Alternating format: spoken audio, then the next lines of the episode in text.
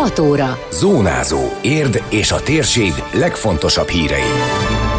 A járvány nem befolyásolja az érdi hajléktalan ellátást, meleg ruházatot, tartós élelmiszert köszönettel fogadnak. Megújul a közvilágítás tárnokon, takarékos és korszerű lesz. A strádákon, főutakon is téli üzemmódra álltak át, és felkészült a közút gépekkel eszköz. Ez a Zónázó, az Érdefem 1013 hírmagazinja. A térség legfontosabb hírei Szabó Beátától. Adományra mindig szükség van, közölte az érdi hajléktalan ellátás vezetője, mint beszámoltunk róla, felkészültek a krízis időszakra a tevékenységben érintett szervezetekkel, hatóságokkal együttműködve.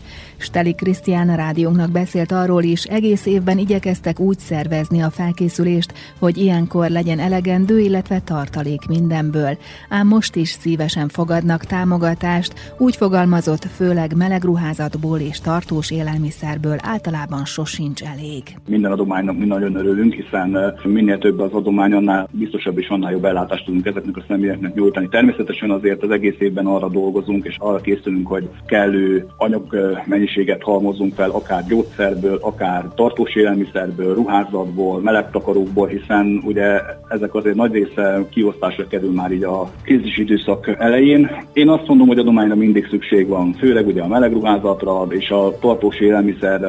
Sokszor találkozunk olyannal, hogy főleg a téli időszakban, hogy nehéz körülmények között élő személyeknek nincs élelmiszerük, oda azokat ki kell juttatni, az utcán élőknek mindenféleképpen ki kell juttatnunk élelmiszer csomagokat, amik azért segítik őket ebben a nehéz időszakban, beleértve a meleg takarót, meleg ruházatot, hiszen ez az, ami elsődlegesen segítséget fog nyújtani az ő számukra. A hajléktalan szálló a Fehérvári út 89 szám alatt várja az adományokat, onnan indul az utcai szolgálat, amely eljuttatja a holmikat a rászorulók részére, közölte a tagintézmény vezető. Szintén felkészültek a járványhelyzetre, maszkal, fertőtlenítőszerrel is. Az oltást a többség megkapta, sokan már a harmadik adagot is. A hajléktalan ellátás napi rutinját a járvány egyelőre nem befolyásolja, de a maszkviselés kötelező, tette hozzá Steli Krisztián. Érkezett már határozat is, amely meghatározna majd, hogy bizonyos százalék fölött milyen intézkedéseket kell bevezetni. Jelenleg nincsen olyan korlátozó intézkedés, ami eddig ne lett volna hatályban. Én azt kell, hogy mondjam, hogy nagyon jól állunk az oltás ügyében. Az ügyfeleink nagy része oltott, tehát akik nálunk folyamatosan jelenlevők, azoknak ez esetében elmondhatom azt, hogy szinte mindenki a második oltást megkapta, ugyanez igaz a kollégákra is. Folyamatosan érkező ügyfelek esetében, akik még nem vették igénybe a szolgáltatásokat, ő nekik a Budapesten biztosítható a Janssen oltás, amit ők föl tudnak venni jelen pillanatban, illetve központi keretből biztosítja az intézmény a különböző védőfelszereléseket, ebbe természetesen a lakók esetében akár a szájmaszk, vagy a gumikesztyű, védőruházat jelenlétét. Tehát én azt gondolom, hogy maximálisan megfelelünk az elvárásoknak. Azt is kérik az ellátásban dolgozók, hogy a téli krízis időszakban még inkább figyeljünk egymásra. Ha bárki úgy ítéli meg, hogy valaki segítségre szorul, hívja a rendőrséget, a polgárőrséget vagy a hajléktalan szállót. Az elérhetőségeket megtalálják az érdmoston.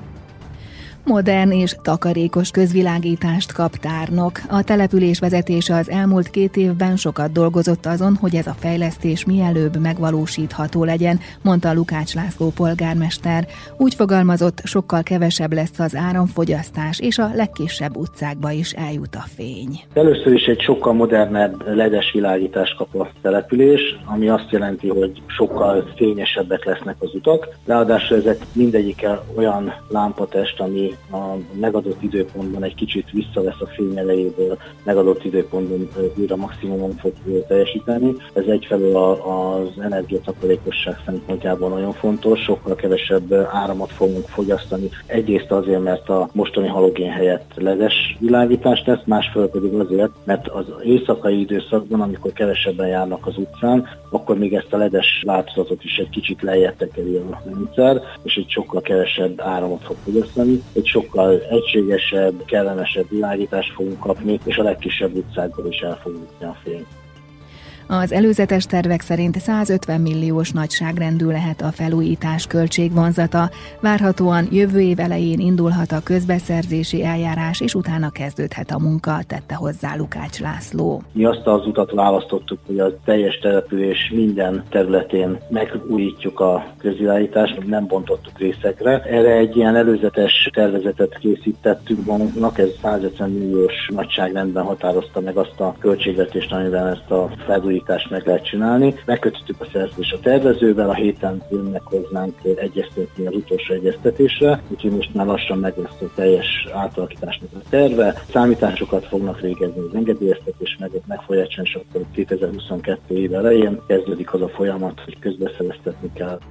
Ez vonatkozik nem csak a kivitelezőre, hanem a banki kölcsönre is, mivel a számítások szerint hitelből olcsóbban megoldható a fejlesztés, ezért emellett döntöttek, fejtette ki Tárnok polgármestere. Nagyon sok gazdasági számolást végeztünk, van kétféle út, az egyik az egy olyan út, hogy a finanszírozást a kivitelező végzi, viszont az árak akkor kötöttek hosszú éveken keresztül, illetve a másik az, hogy banki hitellel mi finanszírozzuk az átalakítást, és utána az árak piaci árak lesznek, és a megtakarítás is nálunk csapódik le. Azt látjuk, hogy sokkal olcsóbb banki hitel, hiszen nem kell finanszírozni még a harmadik felet is csak a bankot politikai szempontból ez eladósodásnak minősül, még az első nem, viszont pénzügyileg, gazdaságilag ez a olcsóbb, úgyhogy úgy döntöttünk, hogy inkább olcsóbban csináljuk. Téli üzemmódra álltak át az ország útjain, érd környékét behálózzák a strádák és a főutak, így az üzemeltető felkészülése a fagyos havas időszakra lényeges kérdés az itt élők számára. November 10-től az egész országban 24 órás szolgálatra váltott a Magyar Közút, amely 32 ezer kilométernyi útszakasz, strádák, fő- és mellékutak üzemeltetéséért felelős. A tárnoki és a Sziget-Szent Miklósi kirendeltségen is ez szerint dolgoznak, és és felkészültek eszközökkel, gépekkel is a téli feladatokra, mondta el rádiónknak Pécsi Norbert, a társaság szóvivője. Beállítjuk a téli gépeket, föltöltjük a sótárolókat, fölveszünk ilyenkor időszakosan sofőreket, akik ugye a munkagépeket tudják vezetni, és utána előre meghatározott módon és időben kell ezeket a gépeket vezényelni. Ugye azért, hogy a 32 ezer kilométerre jut bő 900 munkagép, tehát az azt jelenti, hogy kb. 30-40 kilométerre jut egy munkagépünk. Az a lényeg, hogy ugye egy meghatározott időn belül kell beavatkoznunk, ez egyébként jogszabály írja le. Szerencsére az elmúlt jó pár évben azért teljesen megújult a flottánk, idén is 66 új teherautónk, 32 önjáró munkagépünk, tehát majdnem 100 új gép az autópályán forgalommal szemben autózók bepánikolnak, erről is beszélt a szóvivő. Azt tapasztalják, hogy az utóbbi időszakban nem abból adódnak az ilyen helyzetek, hogy valaki eltéveszt egy csomópontot és rossz irányba hajt fel, hanem szabályosan jut fel a strádára, ám rájön, hogy nem is akart autópályán menni, és félve a büntetéstől megfordul vagy visszatolat. Az okok feltárására készítettek egy tanulmányt az Országos Baleset Megelőzési Bizottsággal közösen. A legtöbbször azért azért ijednek meg és pánikolnak be, hogy autópályára hajtottak föl, hogy úristen, akkor ők most mekkora büntetést fognak kapni, és egész egyszerűen a büntetést próbálják elkerülni, és ezért azonnal megpróbálnak bármilyen áron lehajtani a pályáról. Ugye nem jön automatikus büntetés, hogyha valaki jogosultság nélkül hajt fel egy autópályán szakaszra, tehát a Nemzeti Úti Fizetési Szolgáltató ZRT, ugye, aki az autópályai matricákat értékesíti, nekik van egy 60 perces szabály, tehát 60 percen belül mindenféle plusz retorzió nélkül tudják tudják pótolni a jogosultságokat. Az elmúlt egy évben a Magyar Közút két munkatársa vesztette életét munka közben az autósok figyelmetlensége miatt, ismertette Pécsi Norbert azzal kapcsolatban, hogy az utóbbi években megszaporodtak az ilyen esetek.